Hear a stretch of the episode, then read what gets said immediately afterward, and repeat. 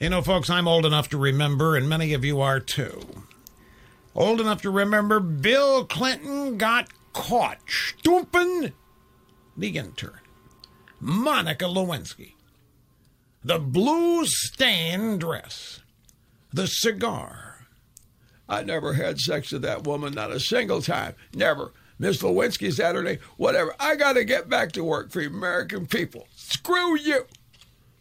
And Madeleine Albright runs out there, we believe him. If he said he didn't do it, he didn't do it. Hillary Clinton, I can't believe anybody. It was a vast right-wing conspiracy made my husband hire this intern and call a pizza delivery place. He didn't do it. Remember all that? I'm old enough to remember that. So when Clinton got caught, what did he do? First thing he did, bring in the uh, Reverend Jackson for mutual communal prayer sessions in the White House.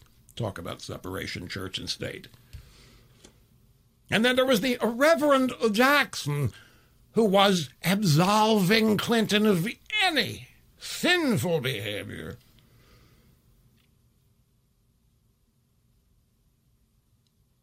And then, remember, Bill and Hillary leaving the White House, walking to the helicopter.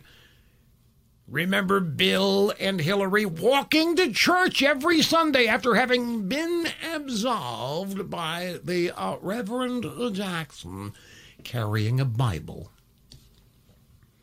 every Sunday for months. That's right.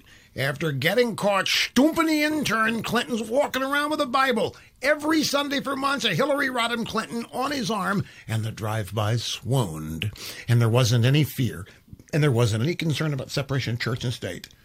And nobody said, I wish the guy would read what's in it instead of just brandishing it about.